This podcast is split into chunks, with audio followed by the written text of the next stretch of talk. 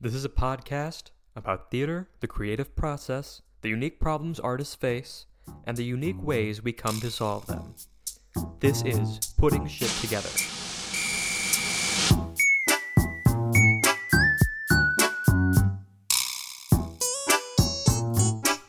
Hello, welcome to Putting Shit Together. It's a podcast about theater production, the issues we have, and the ways we are fixing them. Um, I am the host, Nathan Hackenworth. Uh, and I really made this show because I am directing a production. I am directing my first ever production, technically my second, but this is the first time I've had the full time to work on it. And I wanted to just talk about it and then have this kind of medium to to talk through my problems and maybe by putting that out there I'll find solutions to that problem. So as I said before, I am Nathan Hackenworth, and I am directing my very first show with the City of O'Fallon, their Parks and Rec department, O'Fallon Theater Works. Uh, the show I'm directing is a little show called Trail to Oregon. Now, it's made by StarKid, Team StarKid, and it's a it's a very cult classic show. It basically is the story of the Oregon Trail using the knowledge of the video games, and it relies heavily on audience participation. Uh, the entire audience gets to name the entire wagon party, and they even vote on who dies of dysentery at the end. Um, it's a really fun show. Um, I picked it just because, as, as someone who is who sees a lot of community theater in the area, it's a show that is unlike anything that has been done in the area, and that was one of the main reasons I picked it. Also, it's a very cult classic show, and I just think that people would would enjoy seeing it and be able to take some people to see it. This was going to be my very very first directing experience. I had not directed anything before, but I was I was very involved in a lot of community theater in the area. I've done shows um, with community theaters in the O'Fallon, St. Peter's area, um, some out in the city, and I did a regional production over the summer. I got paid like two hundred dollars, and I felt I felt great for for the whole month of work I was I was put in for that. Um, but I could I can now say I was I've gotten paid for acting, which was very fun.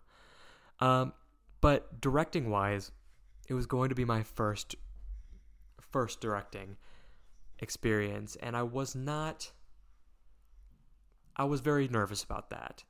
Uh, so I decided that to join a uh, a production of Footloose as an assistant director, assistant director in quotes. Um, really, I was just going to be shadowing and just seeing seeing how they work, and and and getting experience just from from watching. Well, what ended up happening is that the director was not a good director. I've actually, I, feel really bad for saying that, but because I've known her for for years, um, and this was actually going to be her first uh, directing experience out out of college. She she has a degree in directing. It's crazy, um, but she was waffling around during rehearsal times, and, and it really really caused a lot of issues with the production. Um, so much so that um, about a month, a little less than a month out of the sh- before the show, we had basically nothing done. And one of the producers came up to me and said, "Hey, we are going to to basically kick her out of this production. We need a new director. Would you be willing to step in?" And it scared the shit out of me, um, because this is a show. That production had about sixty people in it, um, and a lot of it was a lot of people's like first shows coming back out of out of the pandemic or there was a lot of people whose first shows ever, um, and it was it was a community production. It wasn't a youth production, so they were all fairly old. So, you know, it wasn't like having to wrangle a bunch of kids. So I didn't have to worry too much about that. Um, still, with sixty people, we're wrangling a lot.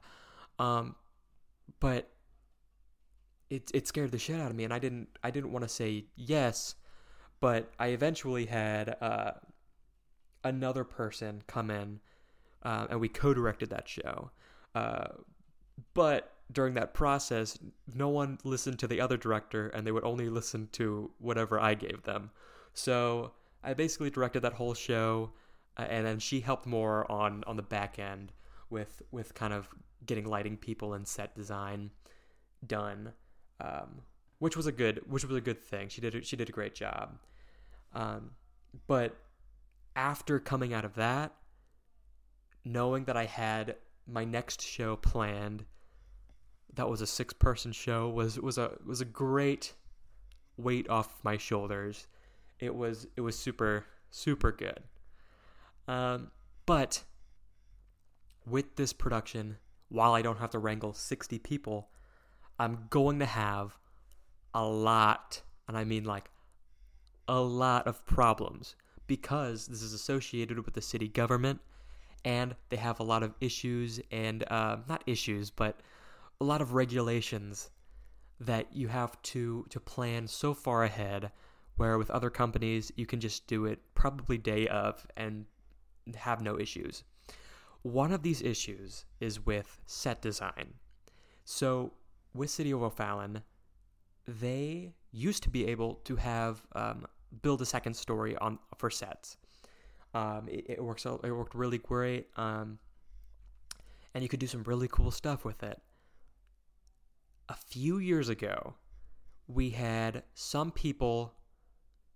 Uh, what what I was told were were dance moms who who saw one of the sets at the platforms and started uh, freaking out that someone was going to get hurt on this platform, and they they complained so much to to the city that it became this new rule that we can't have a second story for the set. Um, it's got to be. We have a lot of limitations on that. Um, it's over the years it has relaxed a little bit, but there's still a lot of issues. Um, now, knowing that when I pitched this show, I, I knew kind of what's basic set I was going to have, but even then, there's going to still be some stuff that I wanted that we're not going to be able to do because of these city rules. Um, the second one as well is with a lot of shows, if you're doing a show with a company, uh, if you're hiring out lighting and sound people, you can really hire them uh, kind of just out of pocket through just ask the company through through the budget that you have uh, given for that show. With uh, the city government, we cannot do that. Um, if they if we were to pay a, a lighting or sound person, they would have to create their own LLC business, and then we have to pay that LLC business, um, which for a lot of people is just too much work at all to get paid. And if they have other things lined up, they're just not going to do it. Now, uh, I will I will touch on this later about how we can kind of get through this, but really, your options are don't pay them, pay them out of pocket through yourself, or have them make the LLC. But there's also a secret fourth one that we're in the process of doing that I'm going to touch on later in the episode. Um, the next issue we have is uh, communication with the government, the city government, is um a little tough. uh, it's so when I send an email out asking for the files to the show. So with this show, because it's a smaller company, instead of sending out scripts like hard copy scripts or anything, they send a PDF of the files for the music and the script, and you print that out yourself. So I we have the files, um, but it was only shared with uh, the basically the producer of this show, which is uh, one of the heads of, of Parks and Rec. I emailed him saying, "Hey, I need these files. Can I come over and put it on a flash drive?" And it was a rule with city government that we can't put flash drives in the computer. So what he decided to do was just keep on emailing these uh, the creators of the the show saying, "Hey, can you put him on the Google Drive?"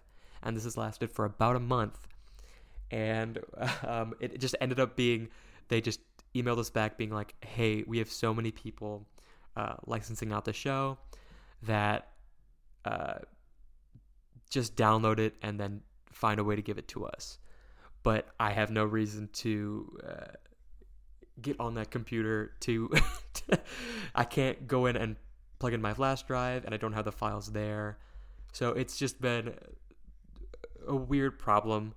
Uh, it's a very unique problem to our show, um, but you know we have we have time to get that. But it, it, it's one of the bigger issues on the early side. Um, and then also another problem we have is just kind of just the marketing of the show. I mean, this show, unless you are familiar coming into it, uh, it's not a show that people might gravitate towards. Um, you know, it's it's based off of the Trail to Oregon, the video game, um, and you know we don't know who's who's going to see it and who's who's going to vibe with it, um, really. But luckily, this show is like kind of like a cult classic. It's it got popular a lot um, through a, a, like a pro shot of it on YouTube, and it like got like millions and millions of views, and uh, it became popular through there. Finally, the the last really problem I could really think of is that this show relies heavily on audience participation and mostly audience participation at the start of the show. There really isn't any at the end. Um, so, as I mentioned before, the audience gets to name the entire wagon party. So, not having an audience prepped for that and then spring that up on them might cause some weird uh, audience participation at the start. Um, because a lot of the jokes that come from that is that the audience names them really silly things, and then we talk about it uh, during the show. Like we'll we'll mention a character, and like their their name's something silly, so we have to say that. But if we don't prep them ahead of time, we might get stuck with some really boring names, and all of these jokes land flat. So that's one uh, one uh, albeit tiny tiny problem we have with this show that we're going to have to find out about how to prep them early and, and really get them in that mindset. So uh, those are really all the problems we have. Now, we could talk about our strengths as well. I mean, again, it's a cult classic. Um, also, it's a small cast. I'm working with six people with this show, whereas before I was working with 60 people. So it's really easy for me to manage manage people's time, um, really, really focus on everything, uh, and not have to like people wrangle the whole time. But what where that is a con is uh, for for selling tickets, because when when I did have a show with sixty people, they could bring in you know their family, their friends. You know, if each if each one of them sold four tickets, what that's two hundred and forty tickets just in the cast. Um, you know, you didn't really have to worry about about making money, and uh, you know having having the government or or wh- whoever company you're working for uh, be really uh, I guess anal about selling tickets. I mean, they're always going to be a little anal about selling tickets because they want to make as much money as they can. But when you had a big cast, you don't have to worry that too much. Um, but also a great strength is the the sound and light people I have on board right now are are super super good at what they do. Um, my sound guy, and, and and this is also goes back to how we can't really pay people. Uh, it's, it's how it's a big uh, big ordeal. Uh, my sound guy is wanting to start a workshop with City of O'Fallon for sound designing, and um, I have been in talks with him to kind of incorporate that workshop as a hands-on experience with designing the show I'm running. So basically, he can get paid from O'Fallon to teach these workshops, and I also get my entire show sound designed uh, from this class which you know we don't know if this is gonna work through or anything. We don't. He doesn't even know if if he got the the workshop like teaching position yet. So uh, this is going to be, you know, uh, as the time goes on, uh, something that we'll we'll have set in stone. But other than that, um, my lighting guy is a person I went to high school with.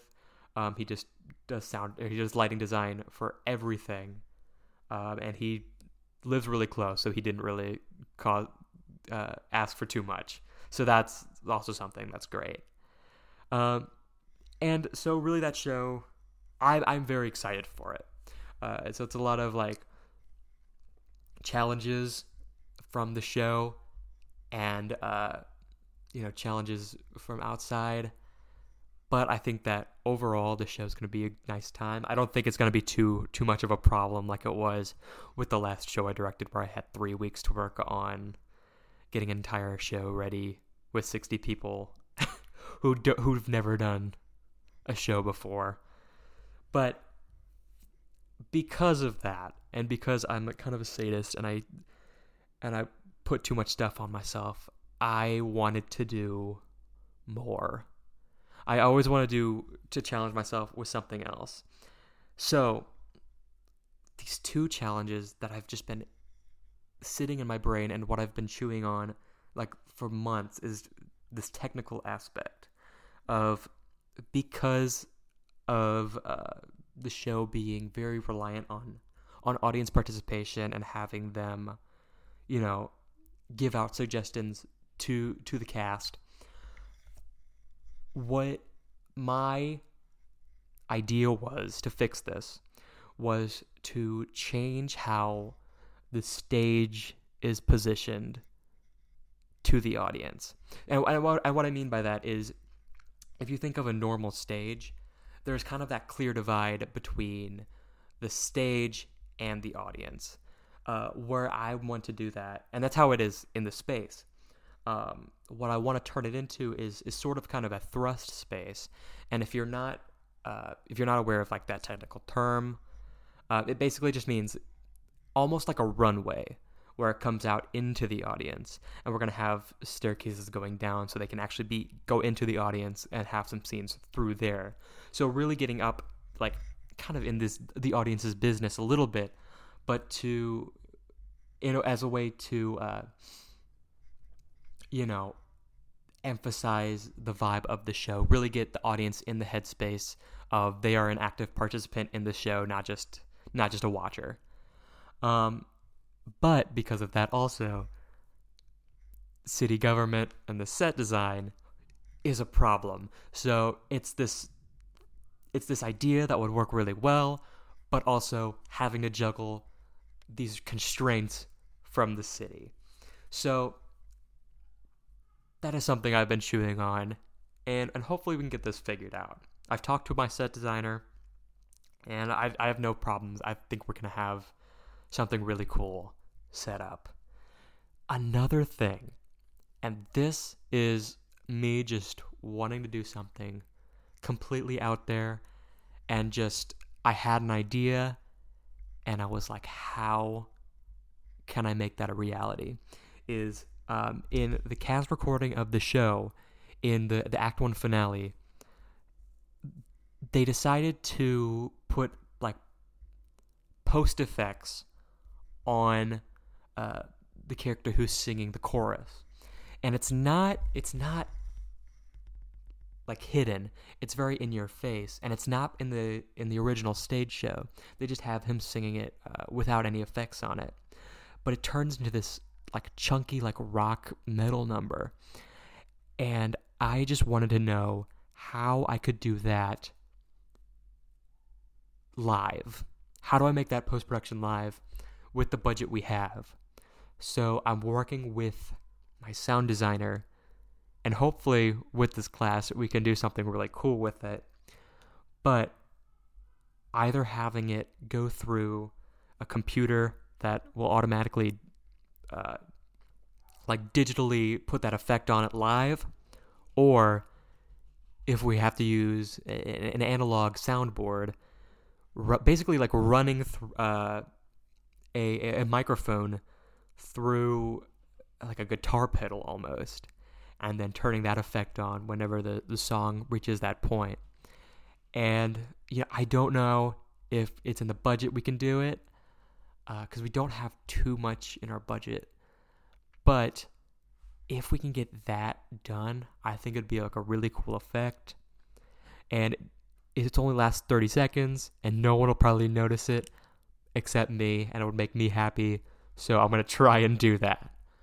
But it's just these little things that I really want to uh, to have, really make it special, uh, because this show is very bare bones, and so having things that are a little special, that are a little bit of our own ideas put into this, would really really make it our own, and and I and I kind of really want that. But but overall, I just I just wanted to use this podcast as a way to kind of just say my ideas out loud and and really just figure out something that that people will will want to see. Uh, and yeah, hopefully with episode two, maybe I can bring on uh, someone of my team and we can and we can talk about that. If not, I can just talk more about the script because I have the script now, and I can just read stage directions that I think that they wrote specifically to try and make directors make directors go crazy trying to figure out how to do that because uh, there was a lot in there. So yeah, I just hope uh, you guys enjoyed. Music for Putting Shit Together is provided by Lud and Schlatt's Musical Emporium. The track, The 25th Hour, composed by Philip Millman. I hope you all have a great rest of your day, and I hope I can see you next week for the next episode of Putting Shit Together.